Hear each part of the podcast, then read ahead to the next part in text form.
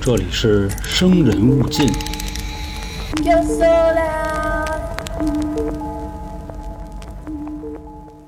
Hello，大家好，这里是由春点为您带来的《生人勿近》，我是黄黄。我是老航，嗯，零一二十说了不少闲白儿啊，也跟大家嘱咐了几句，以及废稿啊、选稿的等一些流程，大家有空还是听一听啊。那今天咱就不废话了，咱就开始。嗯，零一二十一。上一集我们结尾说了一句，我说如果有这个特殊，也不能说特殊吧，就是牛在咱逼们行业哎，的、在啊对，在咱们这儿来说的，有没有相关的朋友？确实有一个，所以也是为什么我那天想起来提到这地儿火葬场，就往炉子里推人呢，是吧？啊还真有，真有。但是哥们儿可能不是往里推的，他是看的。这位朋友呢叫京墨，北京的京，墨水的墨哦，我好像见过，啊，不是这用看吗？呃，可能是就是背着，因为这个烧的过程必须要经过家人的同意嘛。咱之前我记着哪个情景喜剧啊，还是谁搞笑就说、啊，本火葬场提供一个非常人性化的服务，什么呢？由家人亲自按下按钮，怎么怎么着那么一说法。哦，你亲手推进去啊？他呢是有一天啊，在火葬场里值班儿。我跟你说这块儿，一个火葬场一太平间，能值班儿夜里班儿的人，没有善茬子。 嗯，这块儿我插叙一个什么呢？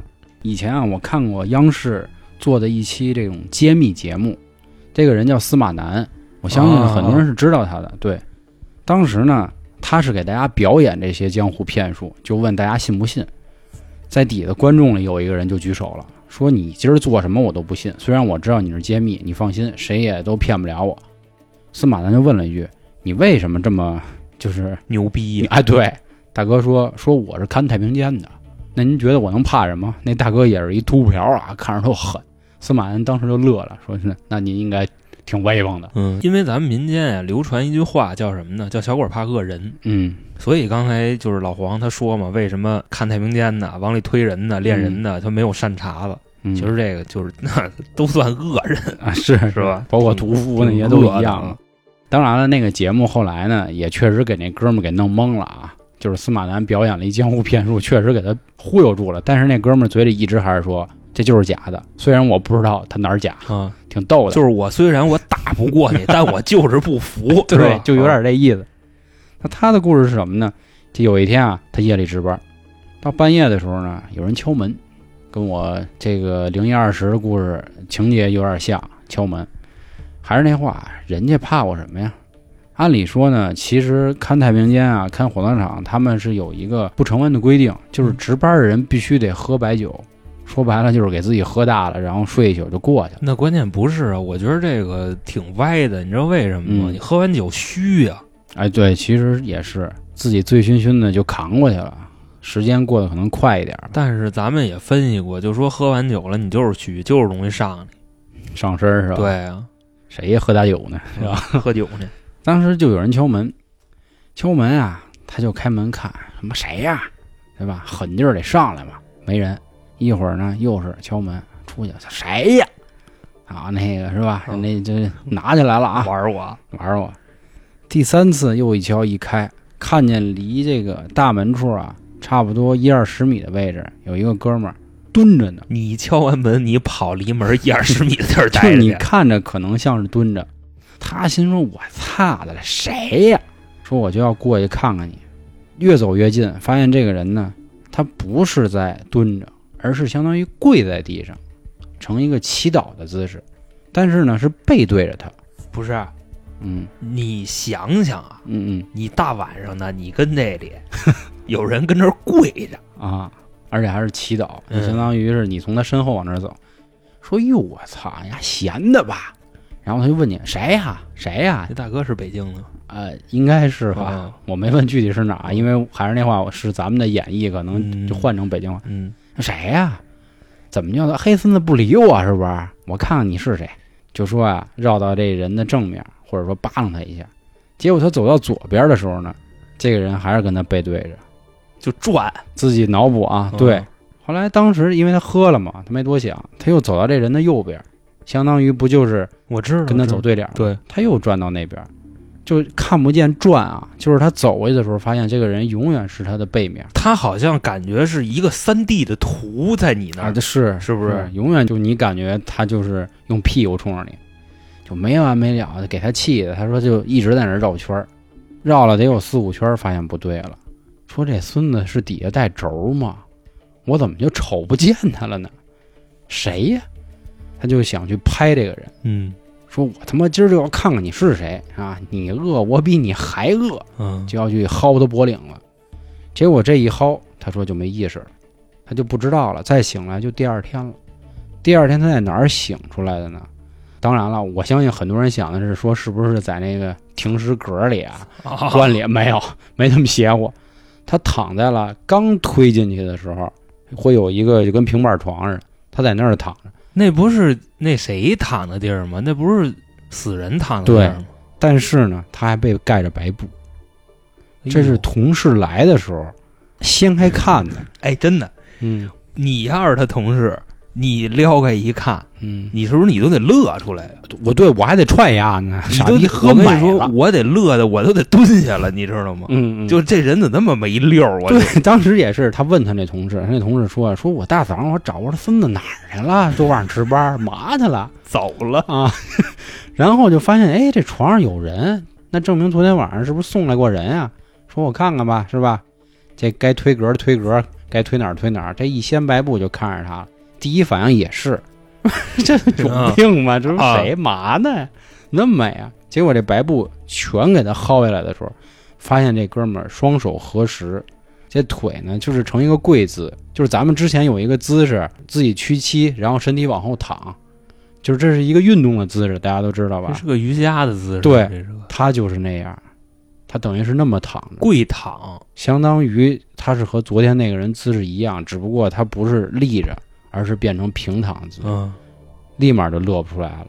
像你刚才说，你说你得他妈乐，得你妈跪下，对我关键是我刚掀起来的时候，啊那一脑看袋他啊是他啊，因为看那样应该是睡的样，毕竟人还有呼吸嘛，那那样的。嗯，再往下一接，全接下来，当时就慌了，然后就赶紧给叫起来了，对说说说说说兄弟怎么了？干嘛呢？没给他拍下来，到时候给他看看吧。没有我估计你要这么睡，我得先给你录一段，要不我你醒了你不信你都你但我估计人一般不会那么理智的，你肯定是惊慌是第一吧？嗯一开始你还乐了，嘿，这傻逼，就肯定是这样的反应。啊哎呦，我怎么了？怎么了？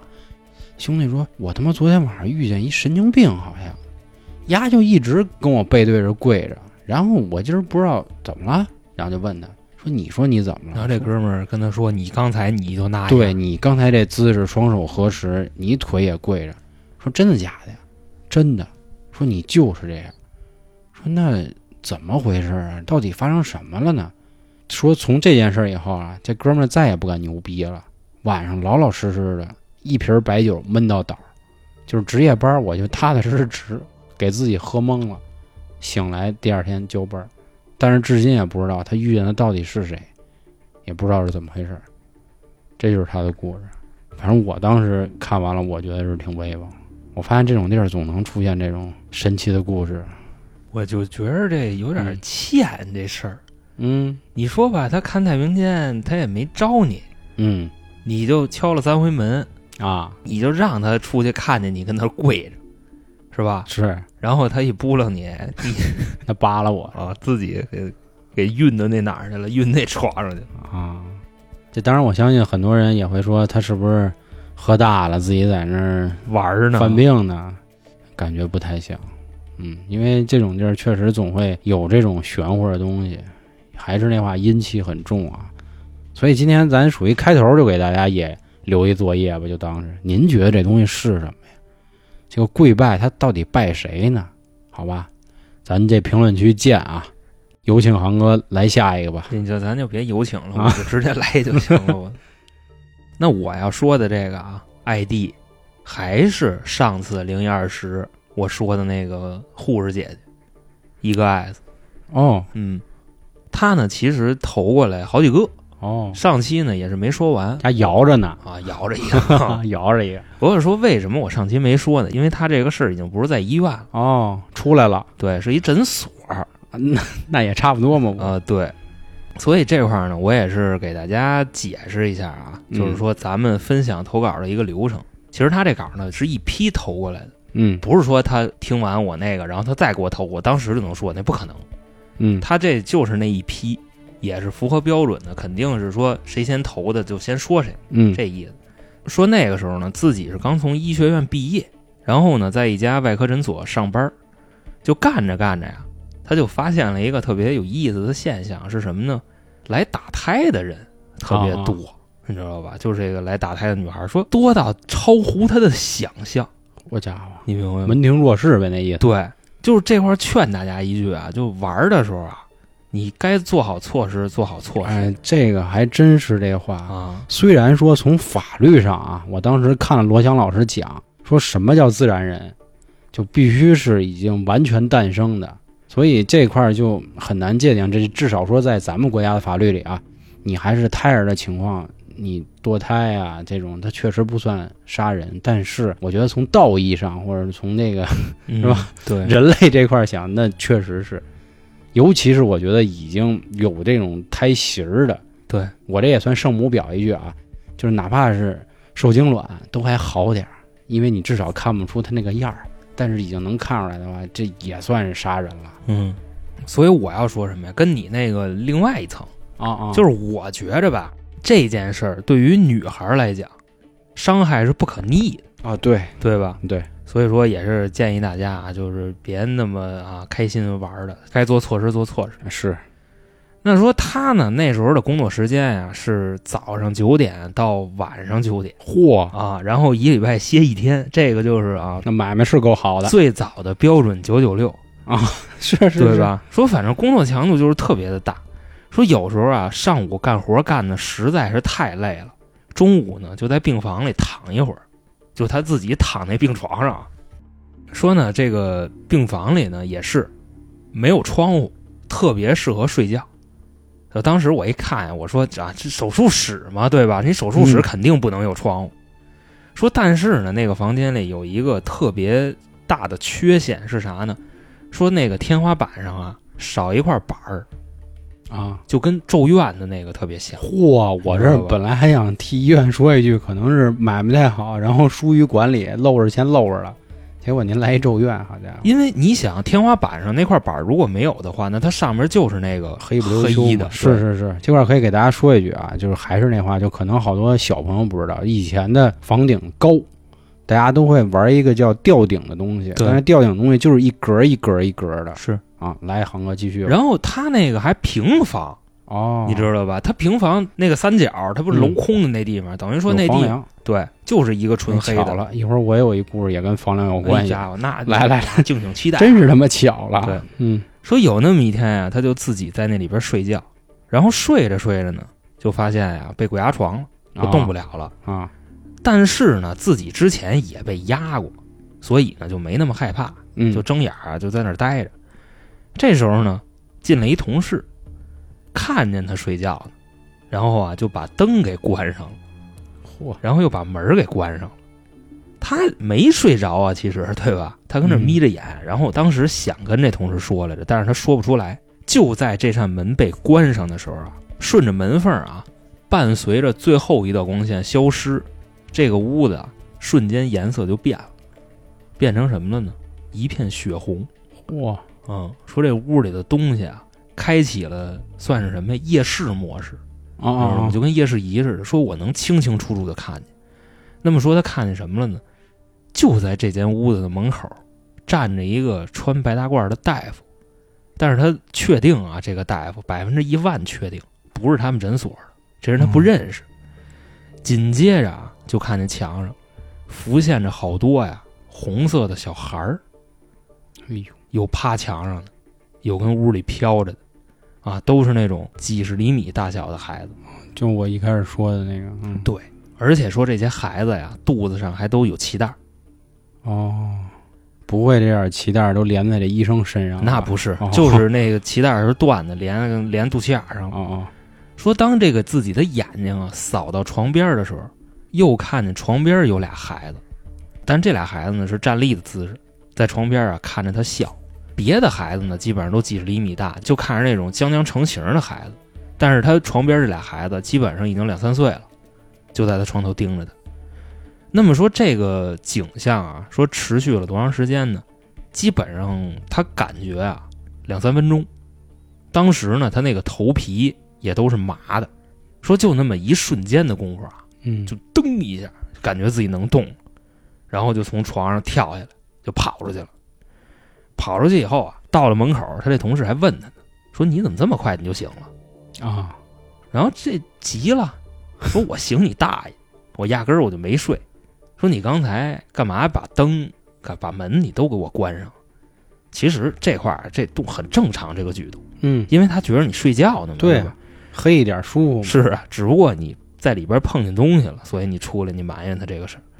这个故事到这儿呢，基本上也就结束了，因为没有什么后续。嗯，他以后啊，反正是再也不敢在这间屋里睡觉了，就是困，也是在外边趴桌子上睡，里边的那张手术床就再也不敢进去睡去了。嗯而且说这间屋子黑着灯的时候，他绝对绝对不进去。啊，这个就是他的故事。嗯，我觉得这个应了我开头说的那些啊，就是这地儿其实说的狠一点啊，跟刑场没什么区别。对，这就是菜市口，砍了多少人呀、对吧？没办法，就跟之前我们聊养动物一样，他有的人可能确实，咱先不说他前面是不是因为玩美了啊，才导致意外怀孕。大家就是在怀孕的时候，肯定也会想的一件事儿就是我有没有能力，有没有这实力去养这么一孩子。那你说我在没有的时候，我真的要强行给他生下来，是不是对他来说也是一个劫难呢？那是啊关键是人家这是刑场啊，是吧？那倒是，因为以前啊这郭德纲老师聊过一相声，虽然这相声说白了就是有点低俗，我们也是忠实粉儿啊，但是咱有啥说啥，就是大铁棍子医院童主任。这个为什么他会起这个名儿啊？如果不了解人流的人，他可能以为就是瞎起一名儿，但实际上这个东西它还挺形象的。有那么点道理。对它人流大概是一个什么呢？当然，这是我前几年去了解的啊。我听说现在是可以做微创的，这前几年就是什么呢？相当于是一个机械手臂，从女进去人的掏，对。为什么老行说是不可逆呢？因为怀孕的时候在子宫会形成一些这个什么羊水啊这些保护起来的，你掏的时候你要把这些东西都给弄干净了，就相当于是要刮宫，就那个词叫刮宫，就相当于你这个房子里每一次都扒一次墙皮，越扒越多，越扒越多，所以以后就很难怀上孕。不论对小孩儿还是对女性来说，都是非常大的伤害。所以我觉得最后啊，还是用之前老行说那话，这个男的别这么操性啊，不要因为一时的这个兽欲吧，你哪怕你给买点药吃呢，啊，对对，虽然这话有点糙啊，但是这至少别让后面人更受罪。你丫是不用伸一个大铁胳膊进去掏你，对吧？一个套没多少钱，是吧？哪怕你去那机子上你领一个都行，带就带上了。呃，当然了，您要真想要孩子，这另说啊。就是尤其是这种小年轻儿，咱注意点儿，给自己积德。我就说这么多吧。嗯，而且他还跟我说什么呢？就是这个诊所附近经常会游荡着各种奇奇怪怪的小孩儿。啊、说其实不光是在那个手术室里边，啊，你知道吗？就经常会有奇奇怪怪的孩子过来跟他说话，嗯而且说的那东西就瘆得慌了让人摸不着头脑。啊说。这些孩子说的这个事儿呢，一个是说损阴德，嗯第二个呢，在咱们普世的形态世界里边，这个也没有道德，嗯，对吧？所以说啊，还是你如果说接受不了养孩子的这个事儿，那还是就该做措施做措施，是吧？嗯别就光为了就那点乐儿。那下面有请黄爷啊，我来，我来。下一个是我们的好朋友了，虽然素未谋面，但是好朋友。你猜是谁？马姐，哎呀，马改马改啊，啊。啊，呃，他的故事实际上是他的朋友的啊。这个故事我觉得让我很感动，但是可能和之前呢有一点点相似。其实还是那话，今天还是得得铺垫一句，就是很多的这点事儿，无非就是那些，对吧？只不过看大家到底谁能更错综复杂一些了啊。这够哭一鼻子的。哭一鼻子倒不至于，因为毕竟还是那话，可能是人家里的事儿嗯啊，到不了。那咱说说，他说的呢是小叔一直保护家里人的故事。小叔小的时候啊，是属于那种哪儿哪儿都优秀，倍儿地道，倍倍儿精神这么一小伙子。渣男，哎，这渣男肯定不是，老渣男，咱都说哪儿都好嘛，就肯定不会是渣男啊。但是在年轻的时候呢，具体岁数没有说啊。有一次这高压电漏电了，然后他走在这个回家的夜路上，因为下雨，所以不幸就被电死了。嗯，嗯，这块儿用咱们之前的话说呢，横死，天妒英才，哎，也也可以这么说。这个事儿当时家里人呢没办法接受嘛，也是哭得很伤心很难过，一直是抱着尸体不乐意火化，不乐意让他走，哎，太难过了。说这么好的人怎么就去了呢？他也没有什么干过缺德事儿，怎么这种惨事儿就落他头上？嗨，这修桥补路瞎眼，哎，杀人放火耳朵，嗯我到西天问我佛，佛佛说我也没辙啊我也没辙还，真是。再后来呢，有一天妈妈呀，就是同样走这条路的时候呢，因为当时是住在比较偏的地儿，碰见色狼了。嗯，哎妈妈碰见色狼，啊，就是说从他的角度说，这是妈妈，就是岁数不会那么老，碰见色狼了。你想啊，女人啊，咱这实话实说，还是跟男的还是差点儿，嗯，对吧？你很难说能搏斗过他，并且色狼跟这个怎么说，跟变态还不一样。这块儿我夸一句啊，我们有一主播小娇儿，因为好多人没有听过《三角铁》，也没听过《开卷无益》里嗯，女人的角色，小娇儿也是我们的主播啊。人家之前呢也碰见过这种色狼，但是不到色狼，就是像我刚才说的变态，在地铁里呢摸了他屁股一下，娇姐直接回身给一大逼斗，还骂了一句啊嗯，三字真言， 你知道？我他妈， 啊，对啊，哎，当时那哥们儿就衰了。但是其实发生这件事儿的时候，我们也一起聊过天儿，说了说尽量还是别搞这个，因为一般的这种所谓的算什么呀？他们算是电车之狼是吗？也也应该到不了这级别吧哎狼？狗屁，你知道吗嗯？就是一帮臭逼，嗯，而且我跟你说，现在啊， 逼嗯咱偏一点说啊，就他们这帮人还有组织，还 嚯！有群，那留着三角铁，咱哪天分析一集吧？回好头吧啊说吧。咱别聊偏了，就说，我说啊，毕竟女生啊，还是别惹他们，因为你保不齐哪个急眼了。其实一般来说，这种人呢，那操，我这说让航哥别多说，结果我自己多说了。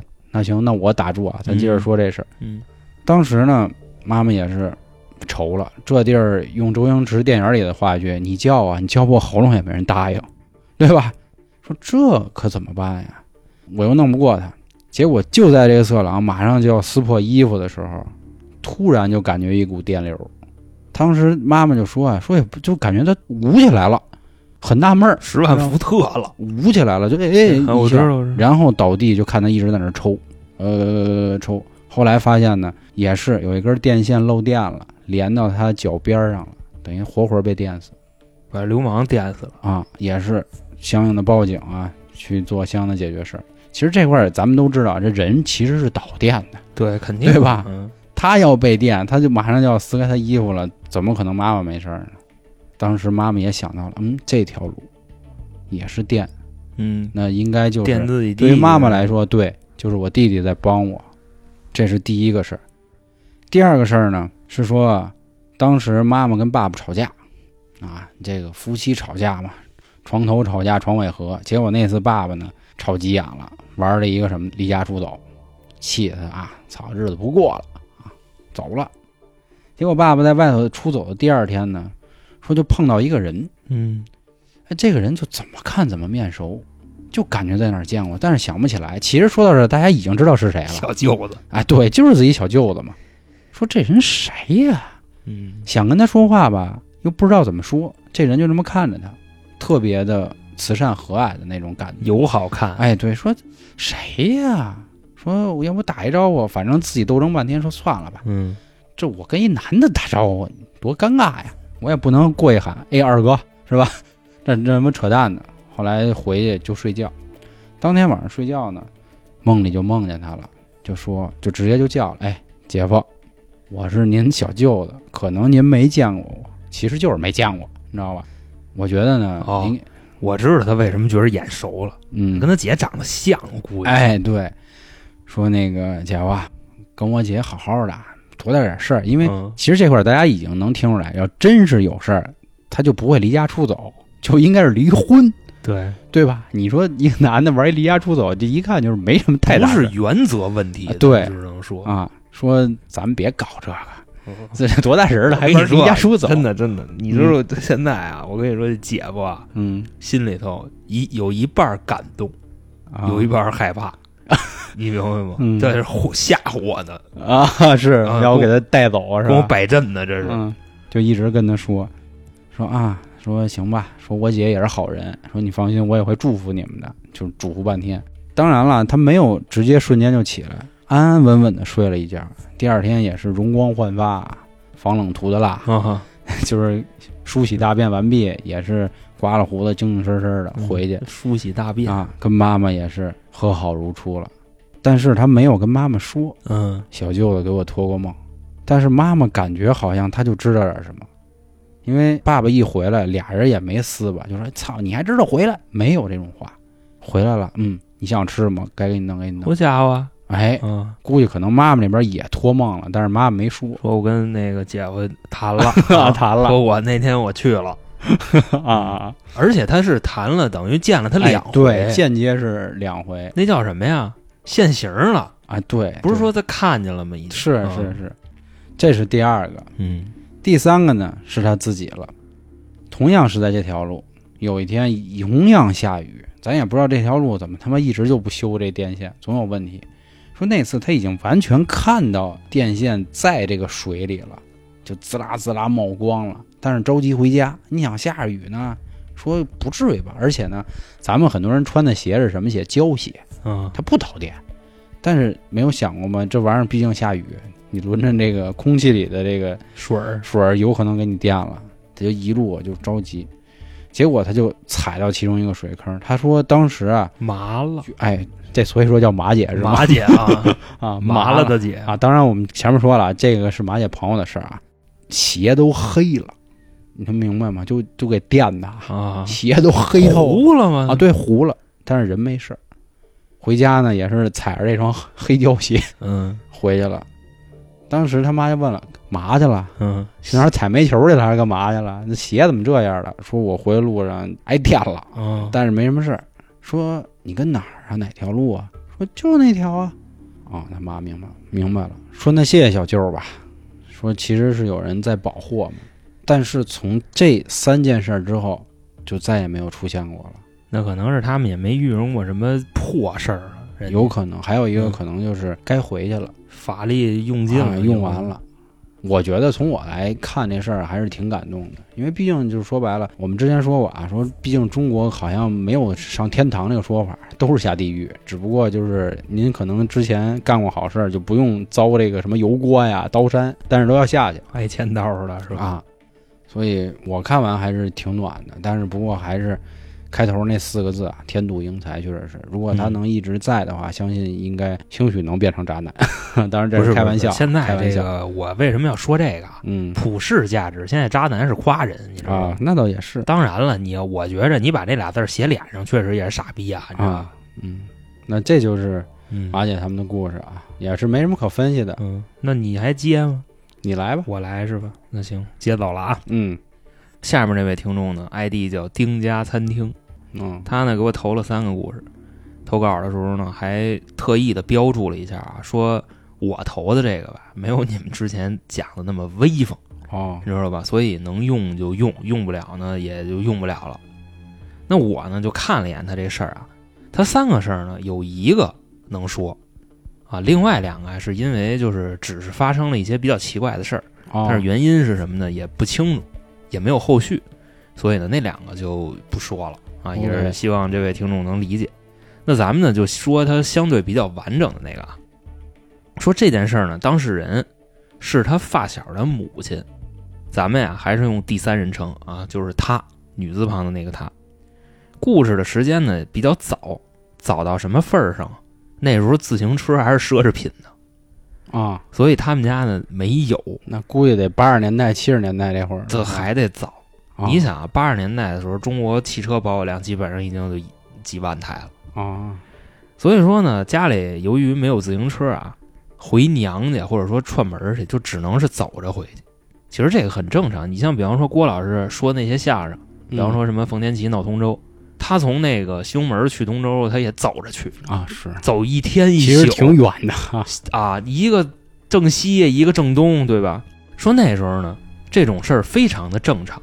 哎，真的，你要说谁家有一汽车啊，那估计这家就是国家领导人给配的公车。嗯，所以说，你想那时候老百姓有车的概率，就相当于你今天有自己的私人飞机。嗯，当时呢，好多人啊，就是哪儿啊赶路啊，基本也都是走着。比方说这个从北京房山，然后我要去通州啊对吧？我得走一天一宿，那我一天都够，呛啊。那那个脚力都算不错了。那肯定的呀！嗯你要说这个腿脚不利索的呢，那就别去了啊。啊，是对对，对，说有这么一天呀、啊，这个他呢就说回娘家去看看去，回从家出来了。当时啊，出了城以后啊，说走的实在是太累了，脚疼，就琢磨着呀换条道儿，换哪条道儿呢？穿庄稼地。说首先啊，这个庄稼地里都是土啊，它比较软和。其次呢，穿过去走的直线距离比较近。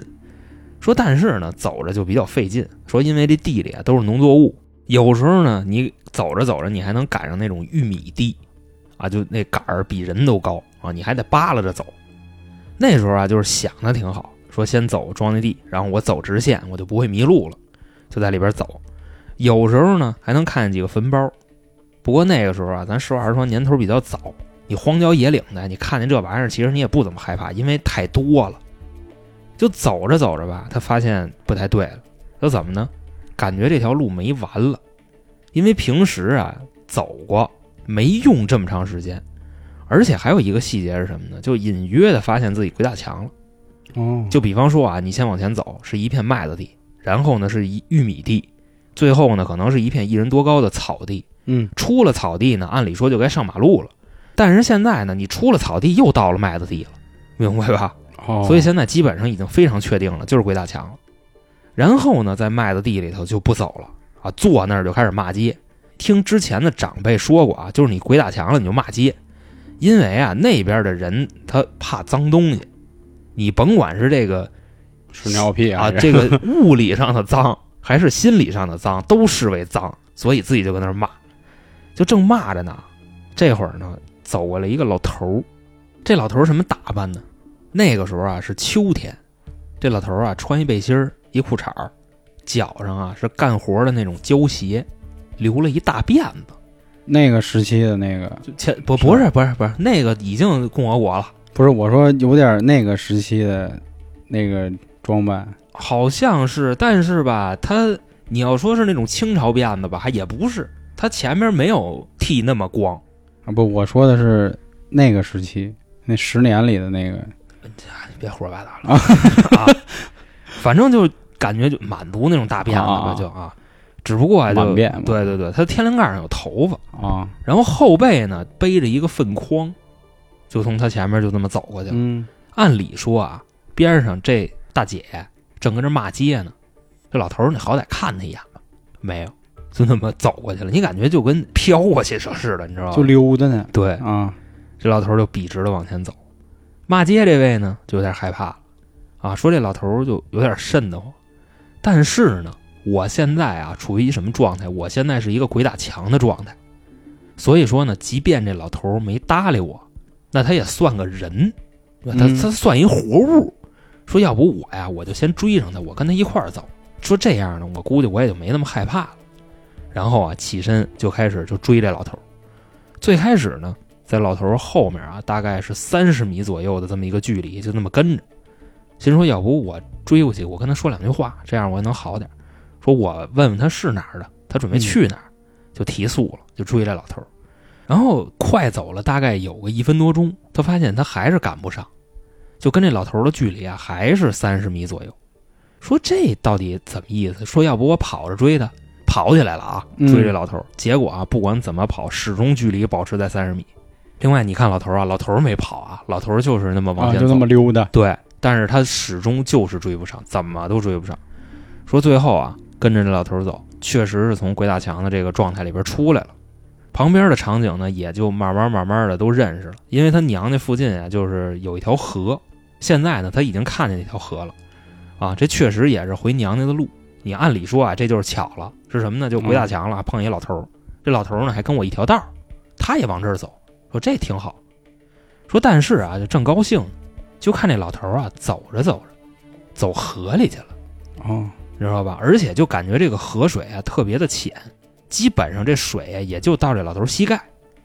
他呢就新鲜，说首先啊，这老头儿下水的位置旁边就是一个桥，说他要是想过河的话，他为什么要趟水？说其次啊是什么呢？就在自己的印象里，这条河差不多有个两米深。说这老头儿是怎么做到的呢？他不清楚。但是正琢磨呢啊，就看这老头儿慢慢慢慢的从自己的视线里头消失了。然后呢，他就拿起了一块石头，走到这个桥中间儿就扔下去了。其实啊，这个目的就是为了呀、看看这个河到底有多深，因为他把它哦记错了。我以为说看看他鸭不在是哪儿。追老头儿，哦你知道哦，我觉得这人就不能那么缺德啊！那个时候，把这石头就扔下去了啊！他发现自己没记错，那河就是两米深。这个时候啊，他就哆嗦上了，因为什么呢？他就在琢磨刚才遇上那老头儿到底是一什么人，嗯，水上漂了。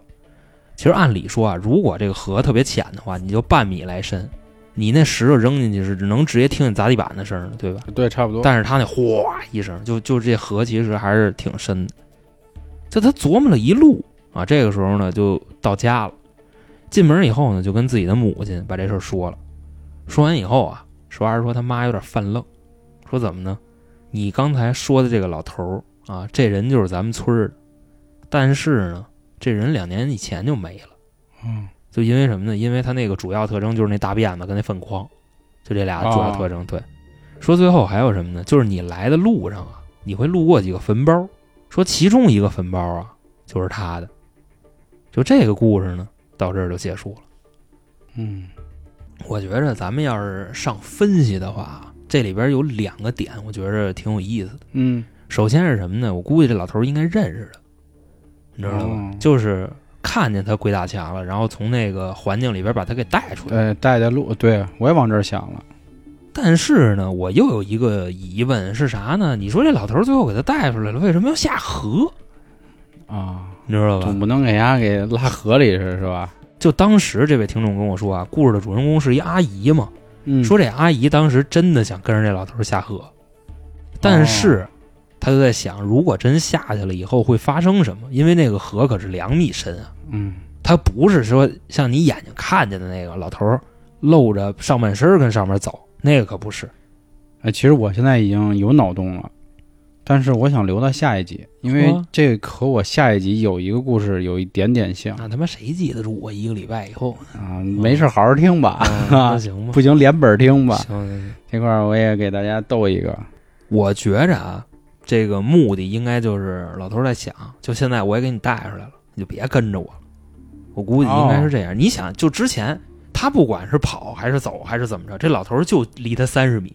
我估计啊，老头儿要是有特异功能，也是双向功能，你知道吗？就是老头儿始终跟你保持三十米距离，然后呢，到最后老头儿想脱身，他也就三十米，你明你明白吧？所以说啊有点只能脏了想的，对，就下河了。你想，老头儿要要弄死他是还是怎么着的？下集再说吧。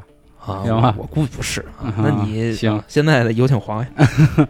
下一位听众投稿啊，叫不用喜欢佳慧，他的这个故事呢有点玄乎了。有点嗯玄乎啊。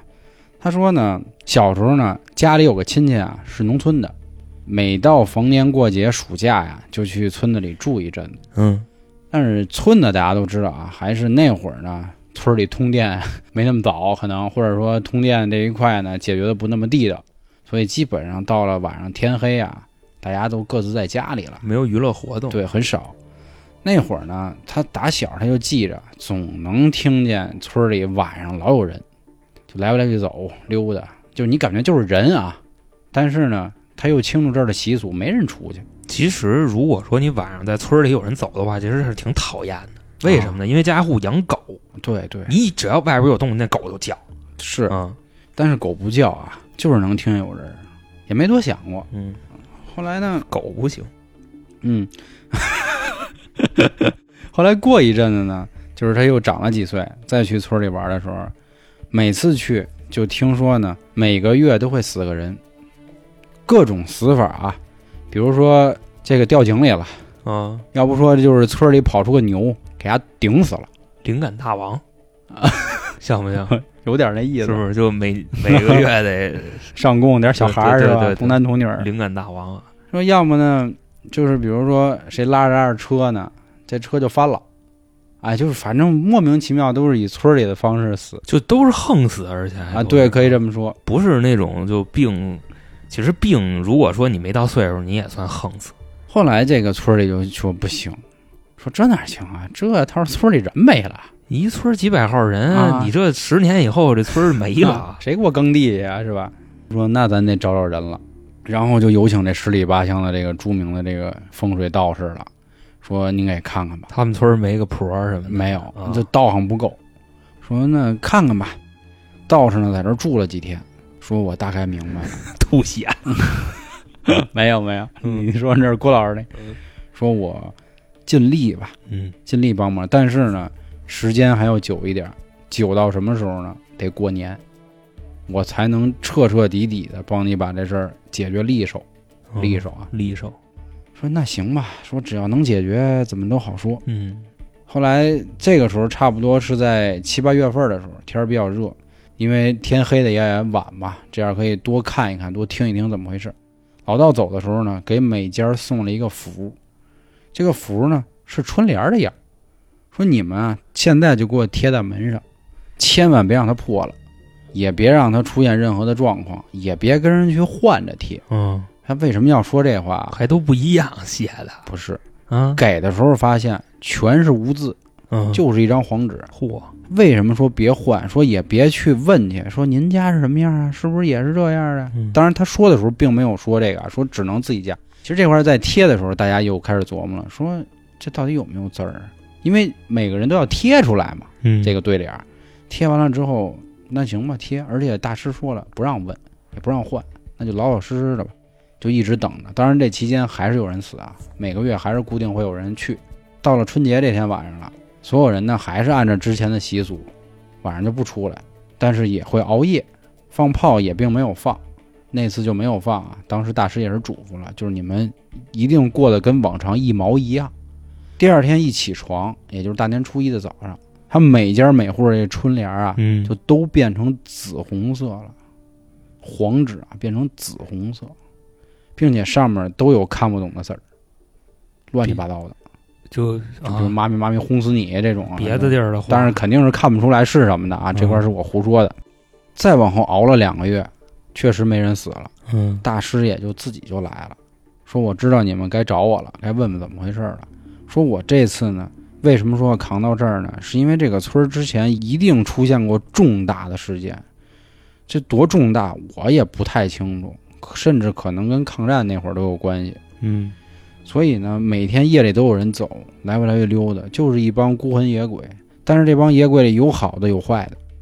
这帮坏的就是想办法杀人的，好的呢是想帮你们，帮不了。那怎么办？他们之间也在屠杀，所以我最后只能借助年兽的力量哦，来，帮助大家解决。要所不以不让放炮啊了，说你们看这个血红的东西呢，就是这帮孤魂野鬼的血，给他们撕碎了啊！当然，这个故事已经说完了，啊，听着有点邪乎哎，好啊。嗯好，我觉得挺威风不邪乎谁听啊？关键啊，那倒是，啊那倒是啊，这就是他的故事。我觉得已经不用分析了，因为大师已经告诉咱们嗯，怎么回事儿，是借助了年兽的力量给他撕了。其实那要强解释，就算科普一句啊，为什么不能放炮？我们还是在《三角铁》那张专辑跟大家说过，因为以前啊叫除夕嘛，除夕这个怪兽，嗯所以放炮就是为了吓他，并且呢，除夕是害怕红色的，所以这个符为什么是黄纸？嗯，上面也没字，就勾着哎先让他过来，对，啊都是为了帮忙的，就过来，他过来办事儿来，相当于是以暴除暴吧。嗯嗯，这就是他的一个故事了。那今天最后啊，最后一个故事还是由我来结束吧。这个故事呢，来自听众欢喜。刚才开头的时候，老航说了房梁的事儿嘛，嗯，这个故事跟房梁有关系啊，啊。当然了，这个故事可能更多的是后面我要给大家聊一聊相关的文化了啊。这故事很简单，说在他们村里啊，有一个特别英气的一小伙子，嗯，也是长得贼骨力，就是至少在他们村里算是头沟了。哎最靓的仔啊， 哎，最靓的还真是村里最靓的。但是这小伙子呢，找不着对象，怎么都找不着，都不是你想的那种找了就黄那种啊，是找都找不着。大家觉着配不上，其实并不是，嗯因为十里八乡的人呢，见了小伙子也是，哎呦，这要做我女婿太棒了嗯，但是就没下文儿了。当时说这怎么回事儿啊？也是找什么心理专家呀，就是当然咱说的嗯那种心理，可能是那种心理 PUA 专家啊，就是各种查、各种看，解决不了。哎呦，然后当时小伙子就说呀、我知道怎么回事儿了，说怎么回事儿了，咱家这房不行，不气派。啊，您您 要不给我修一个这个三层小洋楼？哎，到时候是不是就有妹子就过来了？说行吧，那咱试试吧。结果呢，请来一帮建筑工人啊，就开始修房嘛，该刷漆刷漆，该加层嗯加层。结果这个建筑师在看的时候，突然一拍大腿，说：“你们得罪过谁呀、啊，哎，怎么了呢？这人是个建筑师，嗯他不是风水先生啊，不是不是，啊当然是村里的建筑师啊，肯定也懂点风水。嗯，是说哟，您说怎么了？说你们家这个上梁啊短了一截子，嗯而且这房梁还歪了，应了一句什么话呢？上梁不正下梁歪。啊，当然他说的不是这家里人的这个品性不好啊、是我没接这句，啊啊就要不就是他爸不灵，他也不灵啊，对，他说的是这个。啊，哟，当时他爸一下就顿悟了，说哟我操，说我前两年啊盖这房子的时候呢，我跟其中一个这个师傅撕不起来了，丫老偷懒儿，我就勺他几句。当时递烟的时候也没给他递，说是不是因为这个呀？说那这孙子可够狠的呀！啊，他说这种是属于很邪的咒了，这后面咱们再说啊。啊当时他爸气坏了，说我操他妈，啊，我我非得我找他一给大趟。家撕了啊，，然后这建筑师也说：“放心，兄弟，您该找您的，我把这房给您弄好了，以后你家里就不会有这些事儿。”他说：“我可知道我儿子为什么找不着对象了。”说就去了，就说啊啊，你让那谁给我出来，嗯，我看看怎么回事儿，干我嘛他妈呀？了，我没听清楚，我操，我以为你啊，你娘的给我 我操，啊，我看看到底怎么让回那事儿谁给我出来啊？啊。后来家里人说了，说找不着他了，怎么了呢？昨天啊，他在上房够东西的时候，大头朝下摔死了，啊，摔死了。嗯说我不信，你让我瞅瞅。说您看，我们家灵位都摆出来了，就都准备嗯办白事儿了。这这不至于骗你啊这本儿太太下本儿了是是是，为这么点事儿不至于。然后这个哥们儿就郁闷的回去了，就找他了，说兄弟，事儿没解决。说怎么没解决呀？他干这么损的事儿。说他昨天晚上死了，昨天，昨天也就是他们俩嗯通气儿的那天，嗯相当于这局破了那天。是说哦，说那我明白了。他明白什么呢？我们还是啊，我们在三角铁里，永成说过，一般给人下这种风水局的人，自己会遭到反噬对，而且这个反噬更强啊。对，就比如说啊，杀敌嗯八百， 自损一自己千，啊以前对，比如说老航给我下一个啊，可能我就倒倒霉，但是老航可能比我还倒霉我就得折一胳膊什么的啊。对，差不多这意思。说哟，原来是这样啊，感情碰上这事儿。说那得了，这个也都局也都解了，他也遭到报应了，以后就会好好的，就完了。为什么说这个故事呢？啊，这块儿就直接给大家解释一下，也就是说到这个所谓的局啊，或者说是这个阵吧，当然上升不到这么高的高度，因为毕竟我没有学过风水，所以这块儿也是请教了一下永成。当然他不会说的太多啊，我就简单的跟大家说说。因为农村呢，盖房子是属于他们人生的第一大事儿了。其实现在对于城市人来说，买房也是第一大事儿，嗯对吧？呃，农村就讲究盖房子有上梁。其实什么叫上梁？跟大家说啊，就是你能看到房子不是那种就有一尖儿嘛，嗯那尖儿上的那根梁就叫上梁，就是最上面那根梁，它也是起到一个固定的作用，所以也就会有上梁不正下梁歪。因为你想啊，这个建筑的底儿就没盖好，或者说这结构第一根儿就没盖好，那底下肯定就是歪的嘛。并且人家就是搭这个上梁的时候，都会选好多好日子，不是说咱盖一房吧，明儿就去起去了，不是，也得是选良辰吉日才能去盖这个上梁。正式上梁以前呢，房主还得祭祀，还要在这个房梁上、门窗上啊，都用红纸写好了对联儿。房梁上一般贴的是什么呢？青龙伏玉柱，白虎驾金梁，横批是上梁大吉。然后就是磕头啊、放鞭炮啊、祭祀啊等等，这时候才能把梁往上抬。嗯正式上梁的时候呢，施工队的人呢也会小心翼翼的，而且非常的重视。